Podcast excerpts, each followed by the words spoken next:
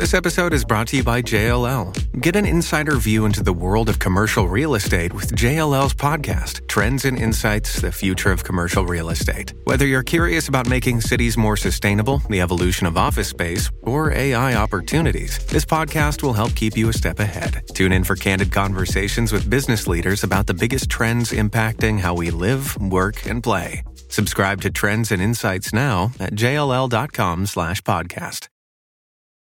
This episode is brought to you by Paramount Plus. Get in, loser! Mean Girls is now streaming on Paramount Plus. Join Cady Heron as she meets the plastics and Tina Fey's new twist on the modern classic. Get ready for more of the rumors, backstabbing, and jokes you loved from the original movie with some fetch surprises. Rated PG 13. Wear pink and head to ParamountPlus.com to try it free. I knew when Alex used the word angular to talk about your writing that he that's like his highest compliment. It, it is. If you get angular from Alex Higley, holy shit. Okay. I'm Alex Higley. And I'm Lindsay Hunter. And I'm, I'm a a writer. writer, but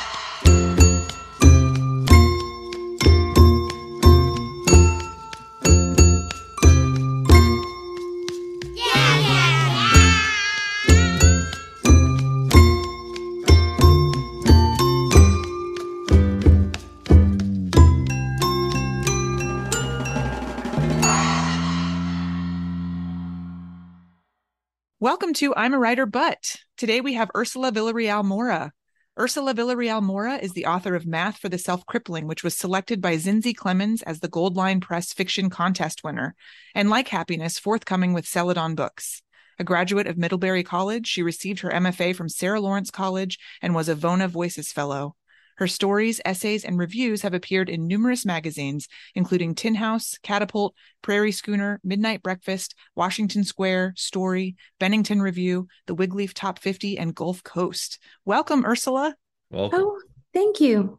We're so excited to talk to you. I loved your book. Um, when I first saw it, I was like, look at this tiny little book, but it is chock full. It is, it is It's very sharp. Rimming. just sharp, sharp prose. I was so taken by this book.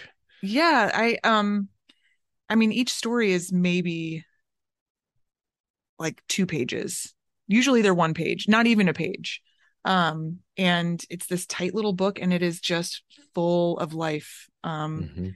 and i feel like i was tearing through every story just like hungry hungry hungry for more so i'm so excited to talk to you about it Thank you. will you read to us a little bit Absolutely. I'm going to read two flashes. Um, they're close to each other in the book. The first one is called Blood Paisley's 1990. oh my gosh i was going to ask you to read that Oh, really? Okay, great. And then after that, I'm going to read through Sophia Loren Glasses. Cool. Okay. So first one, Blood pa- uh, Blood Paisley's 1990. Do you remember when drive-by shootings were an epidemic in San Antonio? When in middle school, every morning you'd greet your gaggle of friends by saying, You survived the bullets, you nasty gangbangers. And they replied with quips like, Yeah, I'm thug like that. Or, I was wearing my Crips colors, fool. Only you were all 12 year old private school girls, scared by the local nightly news, sick by the body counts in the newspaper headlines. Some of you are Mexican American, some of you are white. All of you were equally fascinated by your uncivilized city as you were by your newfound period blood. Whenever an errant Blood Paisley stained a skirt or gym shorts, the group issued a warning to the victim. Vato, you've been shot near the buttocks. Get help. Gangs were the rage, initiations were never ending, and you were held hostage in the prime of puberty. This was before you began describing hip hop as iambic, before you seriously considered the idea of leaving San Antonio, years before you developed your insulated New England daydream. The prospect of staying in your bloody city, well, that was a chalk outline you could draw in your sleep. And then the second one is called Through Sophia Loren Glasses. My mother and I were driving past an exclusive neighborhood called the Elms when I asked how I would know if I had slipped into insanity. Two months before, when I turned 14, my consciousness had expanded into a thousand floor hotel. Inside every room, I encountered duplicates of myself, all devious masterminds. You're not crazy, she said, shaking her head. I can tell. The open windows of her tiny Toyota welcomed a hot breeze that ballooned her white blouse and made her tan arms resemble hot dogs. But is there a line? I asked. In my mind, I shuffled over a black and white checkered floor, a human chess piece in clunky black men's Oxfords. I jerked myself over the board, puppeting myself from black square to black square. I can't say if it's a line, but I know you're overthinking things again, Mija. I imagined my mother massaging Grandma Beatrix's knuckles while explaining my whereabouts to her in Spanish. She's locked up in an institution with others like her. From behind her gigantic Sophia Loren glasses, my grandmother's eyes were certain to flutter with shock. I jittered in my car seat. All my dreams lately spackled of black magic, and upon waking, I stayed convinced I was cloaked in curses. It was clear I had to glue myself together for others. I'd hunt for swaths of normalcy at my private school, graft new veins into my central nervous system, present myself without fracture or blemish. Do you have homework? My mother asked. Her attempt at a distraction soured the air, so I didn't answer. Don't tell me you really think you're crazy, she said, churning for the first time to study my mood. Her face echoed a soap opera, her lipstick faded into last week. We had been driving in the same direction for entirely too long, and our destination eluded me. Most crazy people don't even realize they're crazy. You know that, right? My mother mumbled, holding a conversation with herself. I imagined myself being escorted out of my high school in a straitjacket, a hundred peers witnessing my unraveling, all of them too stunned to snicker or attempt a joke. My mother's eyes darted up towards the rearview mirror. I'm sometimes on a chessboard, I muttered, and it doesn't look like I'm going to win. We maintained a speed of 55 miles an hour and drove for four more years without ever stopping. Thank you so much, Ursula. I love those pieces that you read, and I absolutely love the story that's sandwiched between them. Um, mm-hmm. Sad Girl, is it called? Is that? Yeah, Sad Girl. Sad Girl oh my god that one terrified me and um uh, so yeah that's a little that's a little uh, like titillation for our listeners to go get this book if they haven't already. Go read sad girl. Um i feel like there was so much excitement about this book. Mm-hmm. um i feel like it just made a splash. Was, was that your perception too? How did oh, it feel from the inside? Oh you're so generous. Um you know it's a small press book so I'm really grateful um, for the people who've bought it and read it, and for you and Alex and everyone who's taken the time to interview me. Um, I think it's done well. It's done well for a little book. I mean, um, I'm I'm really grateful for it. I'm happy with it. Um, and I don't know if either of you can relate, but like as a perfectionist, I'm always like, oh my God, do I want my work out in the world? Are people going to judge me? Am I going to regret this? Um, and I don't regret it. I'm happy it's out there, and I'm happy that it's gotten a, some attention. So, mm-hmm. um, I do think it's been a really positive experience so far. Yeah, I feel like people just mention it constantly. Um, people are really excited about it. I want to hear from you, like when you knew you had a book. How did where did this these these pieces come from, and when did you know? Okay, I want to put them together, or were they always together? Oh, they were never together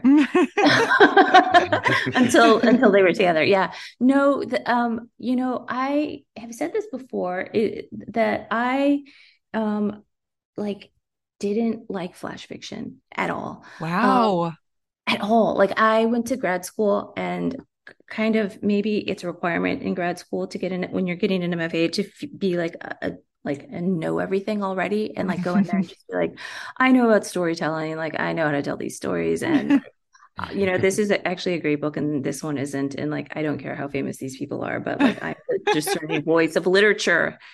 Um, mm-hmm. and i unfortunately had that attitude. Um, and so i went in and i thought i knew what a story was and i thought a story was like between four and you know 23 pages at the most.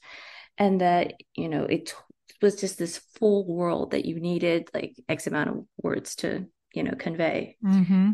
And I had to read flash fiction in my MFA and in my first semester, and I hated it. And I can you to, can you say who you were reading? well, actually, it was. Um, so I took a class with Carolyn Ferrell at Sarah Lawrence, and it was an anthology that I later loved. Mm, Um, wow.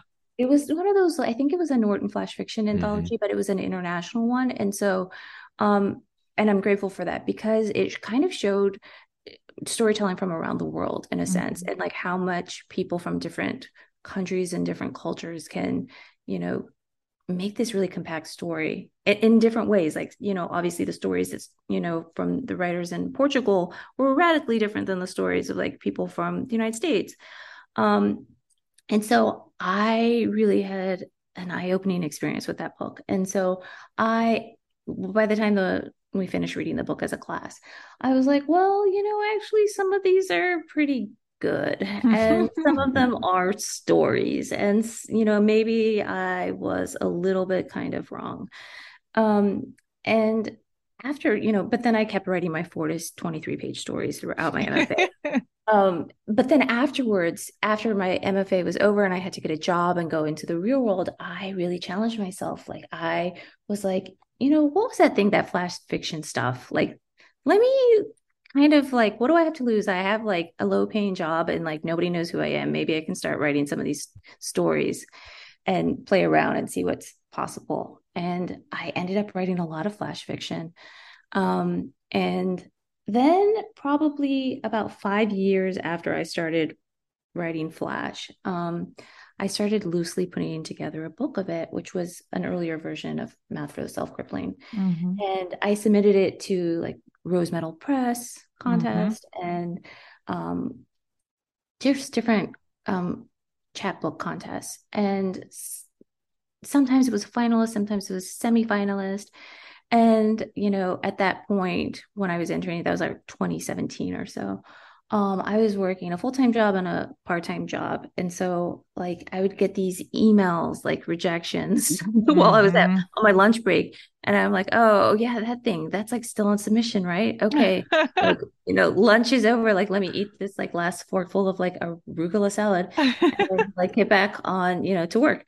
And then the pandemic happened and i was like this is hopefully this is like inspiring for writers who are listening maybe but like the pandemic started and my agent and i split up wow. And, yeah and it was it What, was what what devastating. was the catalyst there? Just the pandemic? Well, so right before the pandemic, she and I had gone out on submission with my novel. And um it it was like, you know, we had some really nice things that people said, but it was like a no-go with my novel. And so I started writing another book.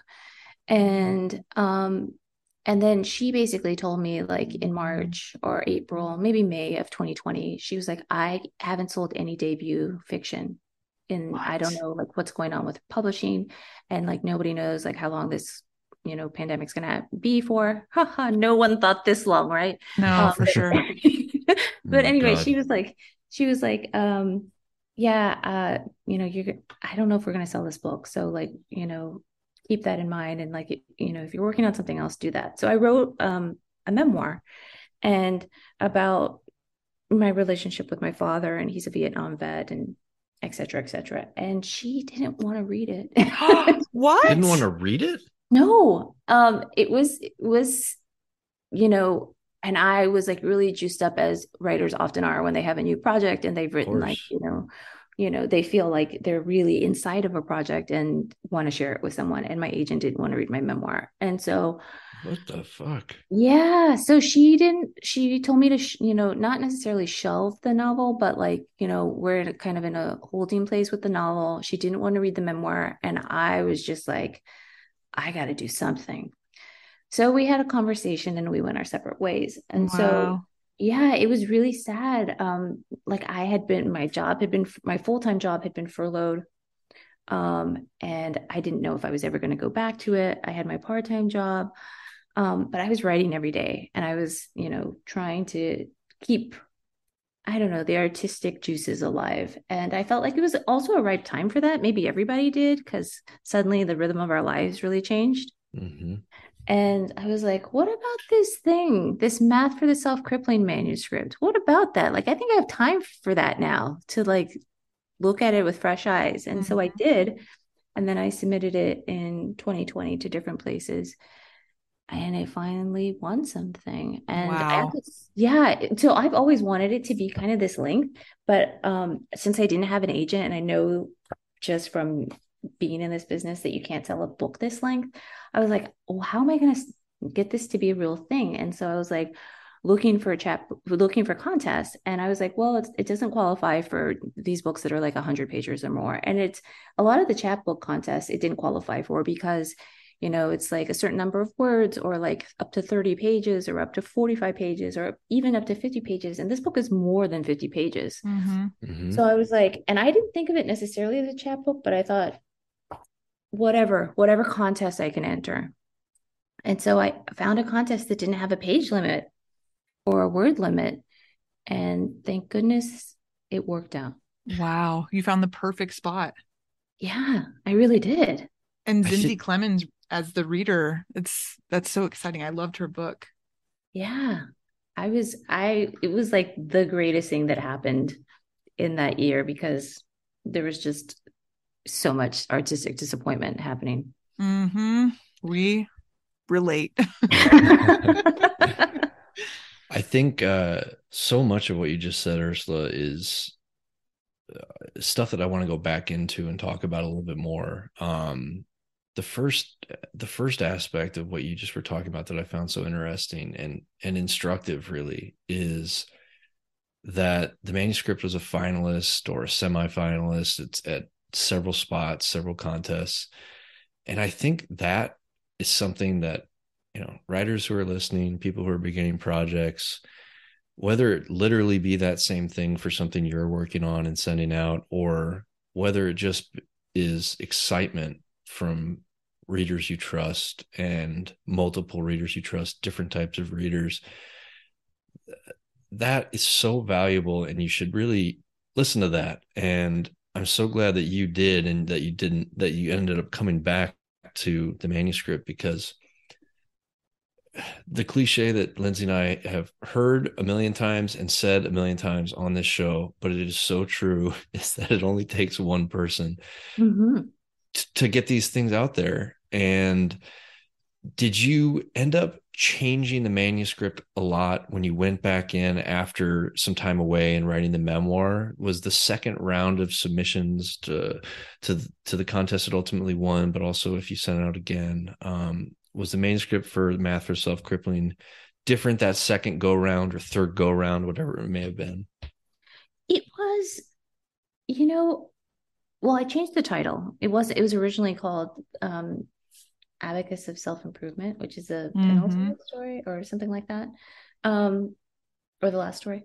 Um so I changed the title and I added maybe one story and took out another story and and I tweaked some of the language so that at least in my mind I felt like the pieces were in conversation with each other Mhm. in a way that maybe um, the first go around in 2017 or 2018, um, maybe they were kind of like only children there. Mm. Hmm. And then in the last version, they were um, a family in a sense or siblings. Um, and so, yeah, there was definitely a little bit, but I, it wasn't like radically different. Mhm. Um, I think the, if anything, it was like I had the right reader Mm-hmm. Mhm. who who like wanted this or who found something in it that other people maybe liked but didn't love. Mm-hmm. Right. I want to hear a little bit more about your change in perspective on flash fiction. Um, and and you mentioned in that Norton anthology that there were some stories that you really connected with and others that you didn't. What do you think the difference is in a flash piece that you feel, you Ursula feel, yes, this is a story, versus, oh, this is something I'm not really connecting with. Um, you know what I mean? Like what what about it changed for you Um, or, or became more meaningful? I think there's like I think really good flash has either an element of surprise, like a, Mhm. and not necessarily like oh it, there was a twist, but just like it could either be imagery that is unexpected but also really perfect. Mhm. and you're like oh yeah of course that would that would make sense um, or just some sort of like I don't know. I sound so like like I'm in eighth grade or something. Like it was no, like No. some sort of magic. I don't know, Yeah. some sort of magic on the page that suddenly like has you sitting up straighter or like moving close your eyes closer to the book or the text in a way. Um, there's just something that all of a sudden clicks. Um, and it could, you know, the story could, I found this to be the case with stories that are like two paragraphs long. Mhm. Um, and I think the when I first attempted Flash and I couldn't do it, or the stories that I didn't like in the Norton anthology, they were short and like somehow good, but not startling. Mhm.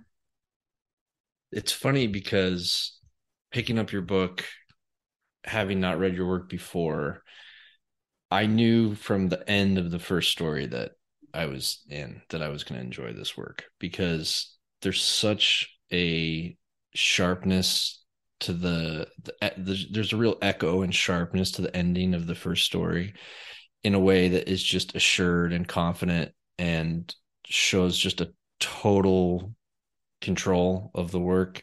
And i feel like the the shorter pieces that i don't respond to have a bit of uh the feeling of trickery or every every single one ends up feeling like maybe uh, a joke strung out too long.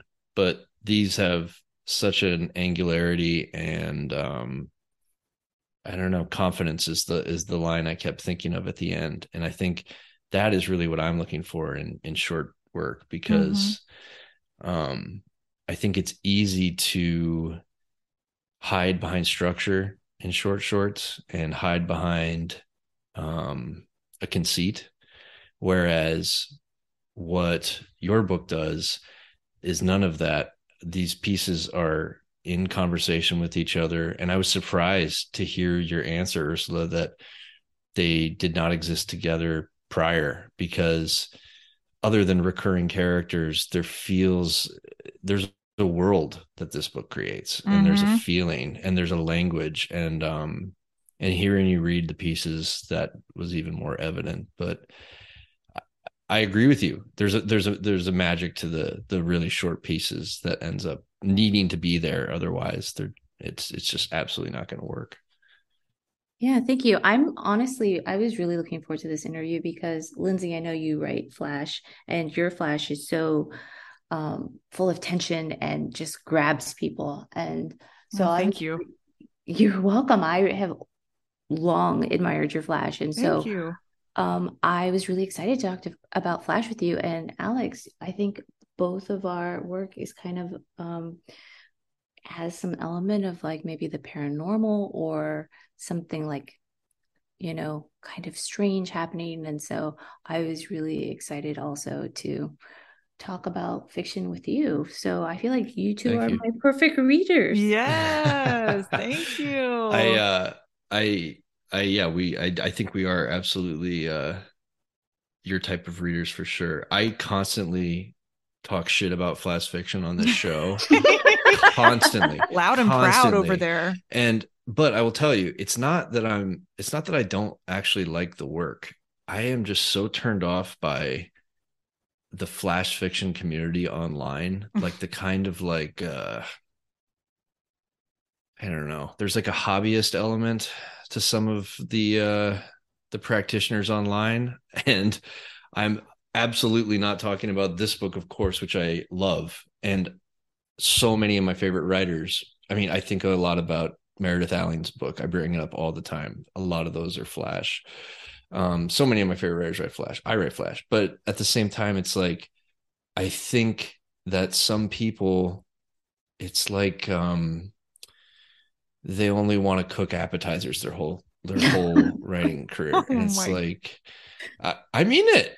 But And- listen, if you're good at appetizers, that's fine. You don't have to oh no no, cook anything else. A hundred percent, that's fine. A hundred percent, but most of them aren't that good, and so that's that's the issue I But have. that's what I'm trying to get at is like there's something in good flash that you connect with and it's and it's and you're hinting at it too Ursula where it's like this I always think of it as a pivot or like all of a sudden you're standing on a cliff Mhm. and um it kind of it broadens you know it makes you kind of look around and it also makes you kind of go back and try to figure out what just happened. Yes. Um and and that's what good flash does. That's what these stories do. Yes. um Oh, whereas yeah. uh, you know alex i think what you're saying it's it feels more like a like a hallmark card you know like it feels more like a like a little trope or something. Um yeah it just doesn't feel like writing. It doesn't feel it doesn't the you know but that's not and i'm picking on flash. Obviously this is true of every genre every everything but i just i don't know. I have to be a hater sometimes but i love this book so Yeah, and I think also um in some ways I feel like like flash is used too broadly. Um and I and I feel like there should be different names. I know Alex would like totally disagree with that. I think Alex hates all the names, right? no i no everything's fine i'm moving I, I don't even know why i don't even know i i shouldn't have said anything especially because of how much i love this book and but i i maybe i said something because i wanted to people who listen to this were like what? If if you've heard me talk about it at all i just wanted to be clear that this book is the real deal. It's incredible. Um and for anyone who loves short fiction of any type this is for you. I mean it's whether or not you're predisposed to like flash it's great. Yeah, we had a lot of fun reading this. And it seems like you had a lot of fun writing them. Is that safe to say? Oh, absolutely. Because I had nothing to lose. I was like, I am in so much uh, grad school debt. I need to get a job. Um, and I had never been published. And I was like, I need to like have fun and not be uh, overwhelmed with, Mm. you know, post MFA blues or whatever. Mhm. And so I thought, I'm just going to read and, you know, have fun with language and see what comes of it. And, you know, knowing who I was going into grad school, obsessed with these like four to 23 or six to 23 page stories. I can't believe that the first book I publish is flash fiction. Like, that is insane.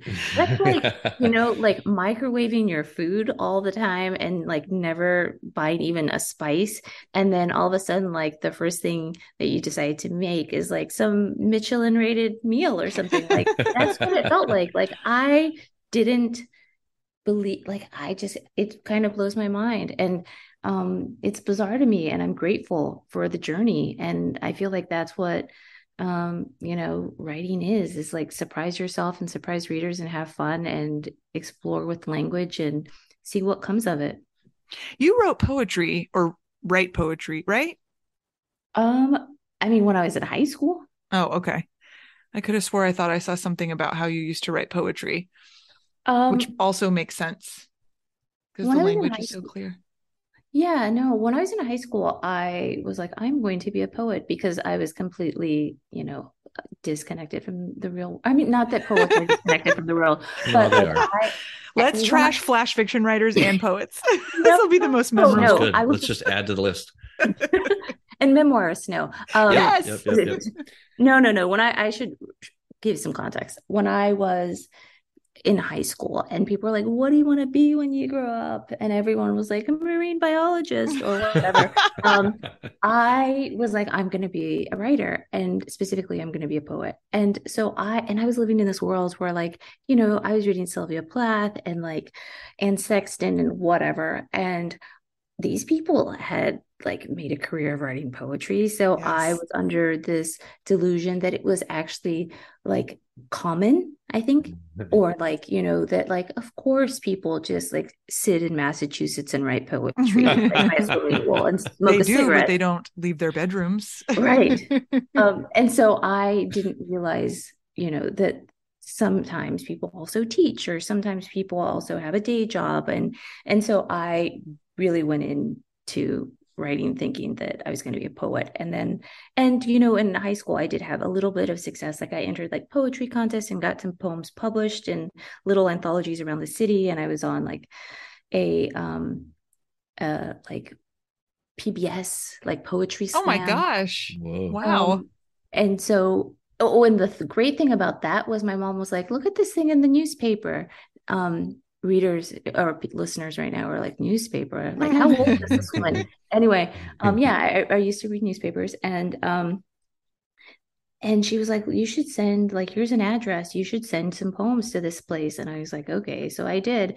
And I thought, and then they wrote me and they're like, Do you want to be um like have your poems recorded when you read them? And I was like, Absolutely. And they're like, Here's the address and here's where you go. And and so I thought I was gonna go to like a um like a our local PBS, KLRN in San Antonio, and like there were going to be some high schoolers from like different schools, and we were all gonna like read two poems, and then you know they were gonna like air it as some like local thing. And when I got there, I was like, wow, this is like huge. There's like a stage and a microphone and like oh all these lights, gosh. and oh um and I was the youngest person there. It wasn't high school. It was like some guy flew in from Chicago. Oh, and like it was crazy. And like, of course, thankfully, I was on um, Xanax at the time. Um, and otherwise, I wouldn't have been able to get through it. Like, I it took my parents and my best friend, and my best friend was like, "Holy shit, are you kidding? like, these are all adult writers." Um, so yes, I was a poet momentarily for a few years, and then I went to college and started writing fiction. Can you recite that poem for us? Oh no, no, it was one go. No, no, it was it was about uh red meat actually, which Lindsay, you write a lot about food, so you might have appreciated that. I probably would have, and I'm a, a vegetarian, so even better. Oh my gosh. Yeah. So I was vegetarian then, and I wrote this poem about red meat in the grocery store. And I didn't realize that it was like slam poetry. I thought, oh, like, yes. Yeah. And so I was up there oh reading oh a quiet God. poem, and everyone else was like super bombastic and like had like pyrotechnics and stuff. Oh, and I was just oh like, I'm in high school reading my little sweet poem. God. Wow. That is wild. that is wild. What an auspicious beginning.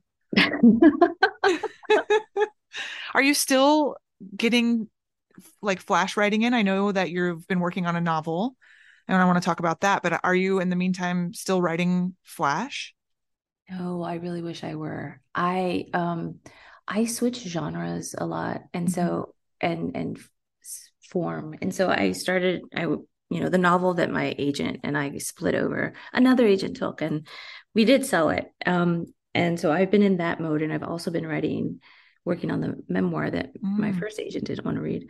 Um, so I am in long form, really like in a serious way. And I am not even, I'm reading poetry, but I'm not reading flash fiction. And I know there was a new Norton flash fiction anthology that just came out, and I plan to buy it. Mm-hmm. Um, or maybe it's coming out in a week or two. But I kind of, um, I don't know if this is smart or, or not, um, but I kind of feel like with writing, everything is kind of like a challenge in that I'm like, okay, now I, I know how to write flash fiction. Okay, now do I need like let's see if I know how to write a novel. Let's see mm-hmm. if I know mm-hmm. how to write a memoir. Let's see if I can write these, you know, 23 page short stories. Let's see if I can write mm-hmm. essays, which annoys my current agent. She's like, write another novel. um, Come on. But um, I just want to have fun when I'm writing, and I um really like jumping around. And I do have the ambition to write another flash fiction book, maybe like in 10 years. Um, when I rotate back to it. And I feel like having written in all these other forms will inform the way that I approach Flash. And maybe it will be good and maybe it'll be not as good. I don't know. But I'm kind of curious for that evolution to happen. I feel like I've lost the ability to write flash. Oh, give me a break. No, I just mean in terms of like I'm I'm working on a story right now and I thought it was going to be flash and it is just a behemoth. And I'm like I feel like I could say this in fewer words and I just forgot how. Don't you just have that delete button on your computer? I know, I know. I I have to it's something I have to reteach myself to do because I've also been like in long form world for so many years now.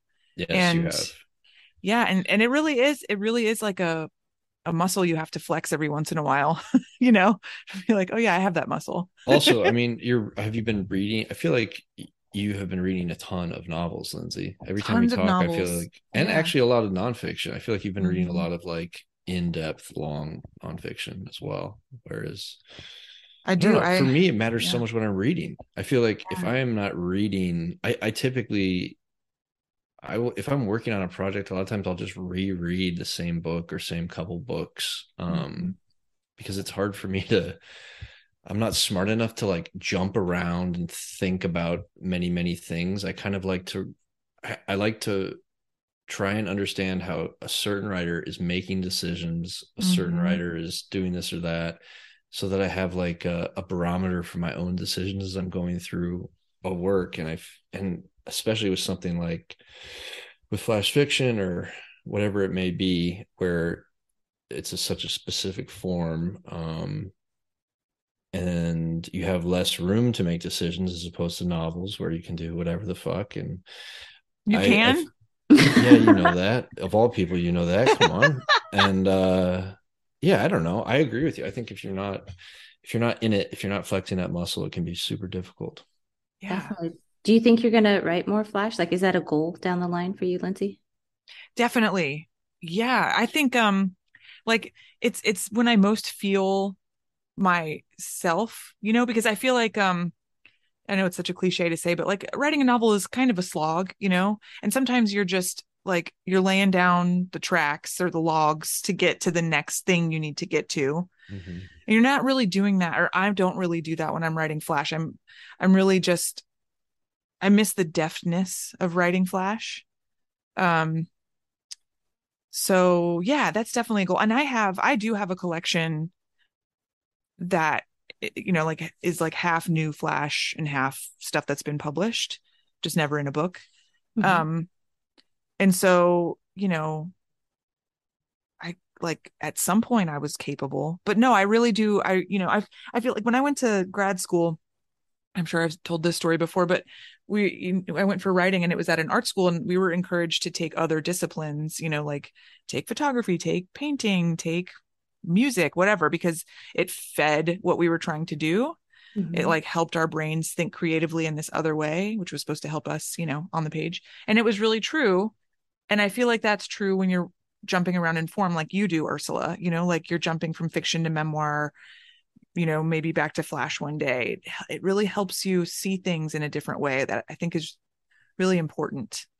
Um, and I used to like, I used to like, if I would get to a point in writing a novel where it, it, it felt too sluggish, I would, I'd be like, well, let me show you what I got to myself and, and write, write a really short you know story just to just to have fun again you know because it it's important i think to to keep hold of those things. So yes it's definitely it's definitely a goal. Well i wanted to ask who some of your people are who some of the writers that you maybe are enjoying now or you can answer it how you know in whatever way you'd like but i just reading your your sentences and the way you think about paragraphs um, i was just so curious who are some of the people that you look to and whose work you love Sure, yeah. So I have two um kind of like literary heroes, and one of them I think I take from, and the other one I'm not sure if I do, but um so Muriel Spark Mm. is yes someone I adore.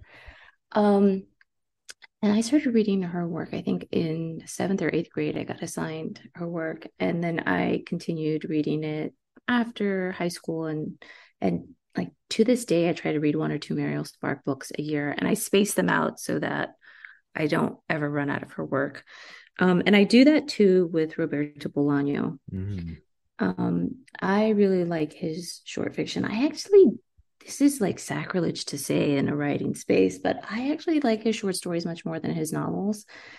Um, that's so interesting i i've never read his short stuff before i and i'm very curious because because i like his novels but i don't think i love them yeah, I think you know he was he was actually a real poet.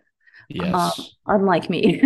he was like the real deal and really wanted to only write poetry. And then he started having kids, and so he needed to support them. And he um, started writing fiction.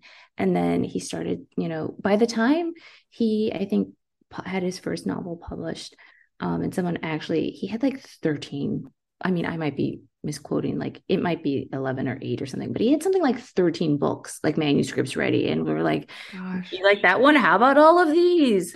um, and so he kind of like took off, um, and everything got not exactly everything, but you know, one thing after another. That's why we had this big boom, um, you know, where it was like, you know, posthumously like, oh my God, another book of his and another. Um, I really like his short fiction. I think he's obsessed with literary stuff, Hmm. which I think is so charming and also can be so irritating depending on the story.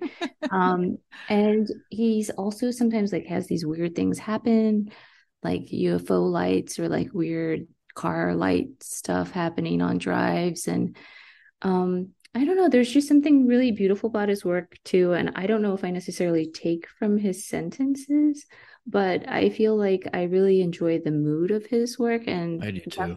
yeah, and and definitely the creepy, weird stuff from Muriel Spark too. Like, I I feel like the reason she wrote so many books, maybe other than because we all do, but um, because like I felt like her imagination was so rich, and like she could have like, you know, there's this book of hers called Robinson that not a lot of people read. It's a novel, and it's like a plane crash and like these survivors of a plane crash end up like living in this house together and there's this cat there who's like kind of quirky too and like it's just all so bizarre and weird and perfect and that's kind of my aim I love that. I taught uh, Gomez Palacio to um, high school kids.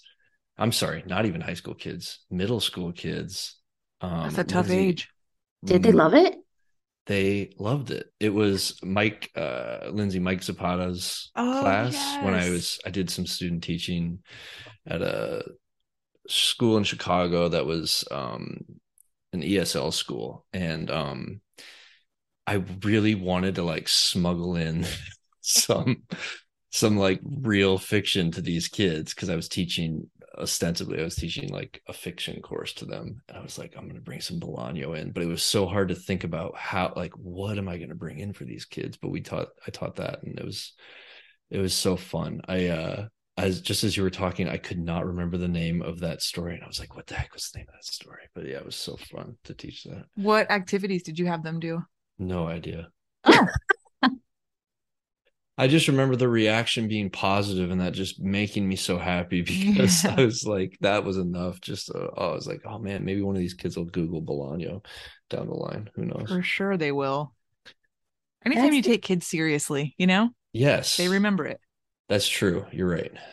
and that's the exact story that I was thinking about with the weird lights, like the green. Mhm. Remember the green lights that like Yeah. appear? Yeah, there's just I, I'm obsessed with that story. I think I've read it like 15 times, but so good. Yeah, he's just so good. I don't know. And even like his bad stuff is good Mhm. most of the time. And like his what his mediocre stuff is like better than most people's good stuff. I love a writer with big swing, mediocre work in their oeuvre. No, I it's so think true, Alex. We talk about this all the time. I Because think about, yeah, totally. It's a writer up to something, and that is your Yes. phrase, and I love it. It's a writer who is up to something. Yeah, I mean, I think of uh, an easy example would be Denis Johnson. It's like three of those books don't really work for me and a lot of people, but I love to read them, and there Mhm. are portions of them that I love. Um, Resuscitation of a Hangman, it doesn't like totally work for me, eh, but the opening is my favorite opening of anything he's written, and that's enough to go back to the book or you know whoever it may be. Um but yeah it's so true. I think sometimes that speaks to someone who is making a life of the work and not everything is a polished shining easily pitchable sellable convert to netflixable you know thing. It's a it's a it's someone who's living in it and making mistakes and taking wrong turns and that's beautiful Ursula, if Bolaño could blurb your novel that's coming out on Celadon, ooh what would he say? How would he blurb it? He would say, uh actually, so he's like did it I'm sure you know this, Alex. Maybe you know this, Lindsay. He like was very outspoken about who he liked and didn't like. Um, and would always trash writers. I d- I would hope like part of me thinks like, oh, he would trash me. Um, but Never. maybe maybe No. he would say like for a novel, it's kind of poetic. Um, Ooh, that's what you put that tell on us front more. cover. You have to tell us more about this novel, this um, poetic novel. Well, I don't even know if it's poetic. Um, I I would say so. It is a novel about a young um, Chicana who uh, is in college in New England and has an experience um, where she's just looking to connect with people. Um, maybe she picked the wrong college. Maybe it's not working out there. So she writes a fan letter to her favorite writer. Um, this is pre-internet. I mean, the internet exists, but people were still writing letters. So this is definitely historical fiction. Um, so she mails this letter in like 1999, end of 1999, um, and just like finds where this writer is teaching, and mails a letter to that university and then first month, January tw- of 2000, she gets a response from the writer and she can't believe it. And uh, they continue their correspondence for many years and they meet in person. They have some sort of friendship. Um, and it's a novel about uh, celebrity. It's a novel about uh, literary representation. It's about dynamics between people in power and people without power. Um, it's uh, hopefully poetic. Um, yeah, there's and then so that's that's basically it. Um, the the friendship, you know, goes through many evolutions. Um, and so that's that's it. I, I'm sure my publisher is going to hear this and be like, "That's how you described your novel." it's impossible Oh, for a writer to describe their own book. Also, that sounds Impossible. great. I yes, mean, and it does. it sounds awesome. When and when is this coming out? Thank you. Um, it's coming out in winter of 2024. Cool. You and me both. We can we can do the tour Besties. together. Wonderful. Yes, Lindsay, when's your novel coming out? November, I think. This year? yes. awesome. Yeah, I'm excited. I'm really excited. Okay, awesome, awesome. Um, yeah, and then Alex and I are going to be um twinsies in this. That's right. yes, yes. Yeah. Hopefully, hopefully we both get out before uh, the election, and uh, Oh you God. know, we yeah. can just scoot those release dates up a tiny bit. No big Yeah. deal. Yeah, yeah, yeah. Gosh, I hadn't even I had blocked that out. There's so many things. Do you feel like because of the pandemic, they're like your brain is protecting you with things and like, oh, totally forget about that. And then you're like, oh Yep. oh my Hundred goodness. Well, I remember my agent because I had a book going out in the February of 2020. We were going to, and he we had a long conversation, and he was like, and it was an election year, and he was like, "Yeah, we don't know what kind of apocalypse is heading our way," and he meant election apocalypse. Oh my god. there was a pandemic. Um. Oh, so yeah, but yeah, you guys, you'll you'll get out before that, and it'll be fine. it'll be fine. Yeah. Oh. Ursula, where is the best place for people who are listening right now to buy Math for the Self Crippling? Um, you can buy it at bookshop.org. Perfect. Um, they have copies, and um, Powell's also has copies. I don't know if people know this, but I always link to the author's website in the show notes of every episode. So if you want to find out more about Ursula, you can go to her website in um, our show notes, um, or you can just type her name into Google. Okay. Um, Mhm. But yeah, we always have that information there, um, and sometimes I link to the bookshop link as well. So maybe I'll do it for this one. Um, and then, do you know when your pre-order link for your novel will be live? Oh my goodness. Um, I don't know yet. I am thinking maybe sometime in the summer.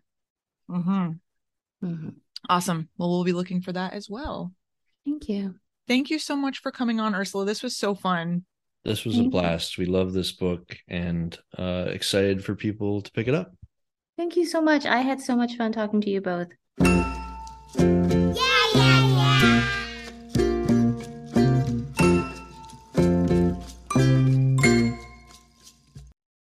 She was great. That was fun. This book is great. Everyone, It's a great go book. get it. I feel like Um, lots of our listeners have probably already read it or are aware of it, but it's it's wonderful. I mean, this I typically probably wouldn't have picked it up just because I don't buy a lot of flash fiction collections, to be frank. Mhm. And I'm so glad that we had her on the show because this is just the real deal. I feel like we were lucky to get her.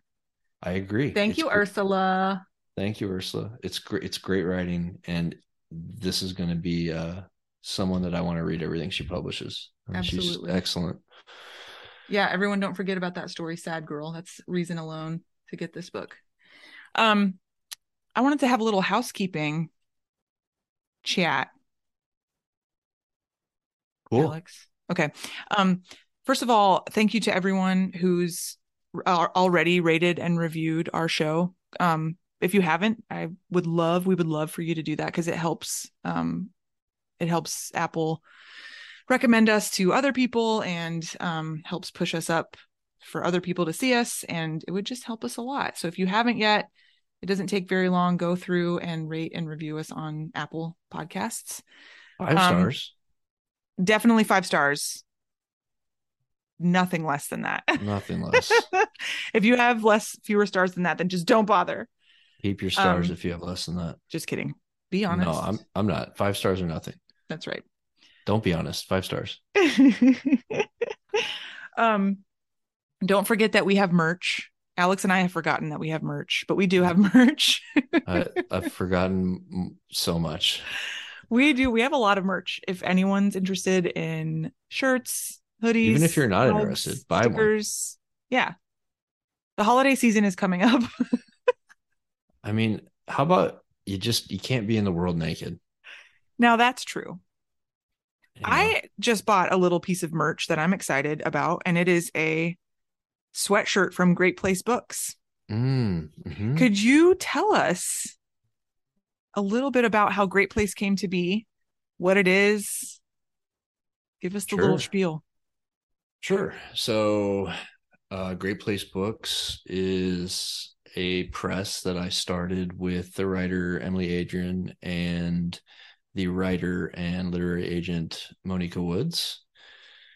And we wanted to start a press because the kind of books that the three of us love um, challenging, rigorous, intelligent, weird fucking books, Books that are up to something.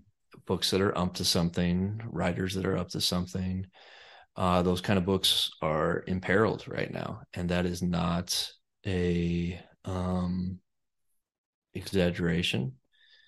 You know, um, presses are closing, imprints are shutting down, magazines are stopping publishing, and anyone who has been on submission or listened to the show about all the writers who have been on submission for the past couple years know how the pandemic has tightened um, all of that and made the kind of books that are getting through uh, harder for for these kind of books to get through.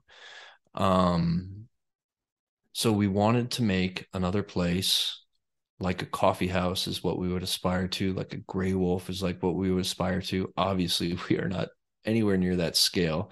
We're just three people. But that is what we're aiming for to be a place for idiosyncratic beautiful books. And Where you can need- pay personal attention as the editors and yeah. publishers and Yeah.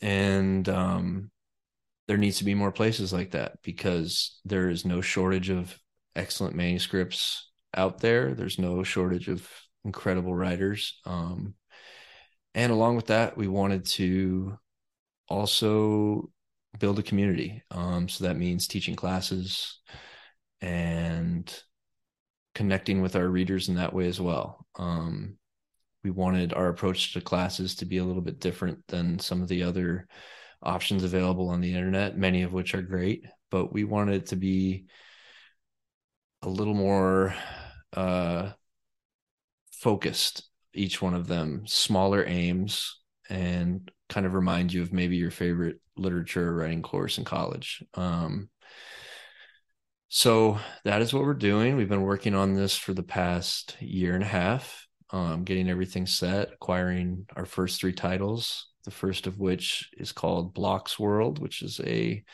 debut poetry collection by Emma Catherine Perry, now available for pre order on our website, greatplacebooks.com. I would encourage you to pre order this book.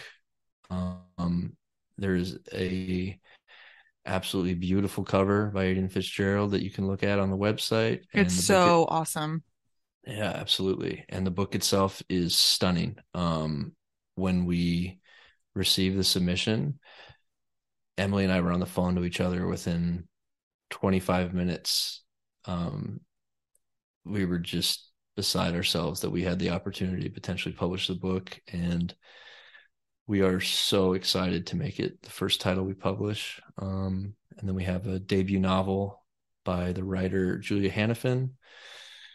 And their work is singular, just stark, strange, um, concerned with gender and bodies and sex and regret and death and love and incredible book that I will not go on and on to summarize, but that is coming in 2024. And then we oh, have gosh. Euphoria Days, which is um, a novel by the Spanish novelist Pilar Ferrer, translated by Lizzie Davis, um, coming later in 2024. Um, that has to do with a set of characters who all in different ways turn over their decision making and their lives to machines and the ramifications of that and their pursuit of euphoria in their daily lives. So we have a lot going on and we are excited to acquire more books and more projects and it, the response has been really positive so far. And yeah, that's that's what's going on. That's so exciting. And Alex, you know, like he said he's been working on it for over a year and a half and I can remember like the very early days of you talking about it and just to see it all come to fruition is incredible. Um like yeah, I've thanks. been so excited to be able to talk about it on here and and get people excited about it as well because it's going to be awesome. And the team that you guys have, I mean, your your your friendship and your collaboration is is, you know, second to none as they say. Yeah, I'm so excited to be working with Emily and Monika. Monika is someone who is in my writing life intensely already, and Emily was a first reader for me and I for her. So it was kind of a natural editorial relationship. Yeah, we're just excited. So I would just encourage if you are interested, uh, I would go to greatplacebooks.com and just have a look what we're up to. Awesome. Thank you. Yeah, thank you. Um that's it. Awesome.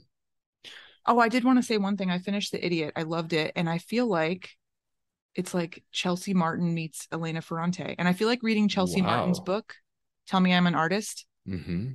Helped me read The Idiot. That is that. So once again, Chelsea Martin. That sounds amazing. Yeah, yeah, it's it's great. Anyway, we got to sneak Chelsea back on to talk about that book. Yeah, Chelsea. I mean, we're listening. oh my god, no. She's busy um, using the McDonald's app right now. yeah, tell me I'm an artist. Think about that book all the time. I loved it so much. Yes. And yep. Awesome. I will not talk to you next week. Nope. Next one is Jack Gems. Everybody get ready. Oh god, I hope that book shows up so I can start reading it. Yeah. It's it's a good one. Because it's a long boy. It is very long. It's a big boy. yeah. All right. Bye. Bye, Lindsay. I'm a Writer But is recorded by Alex Higley and me, Lindsay Hunter, in our respective basements. Editing by Lindsay Hunter, music by Max Loop. Yeah, yeah.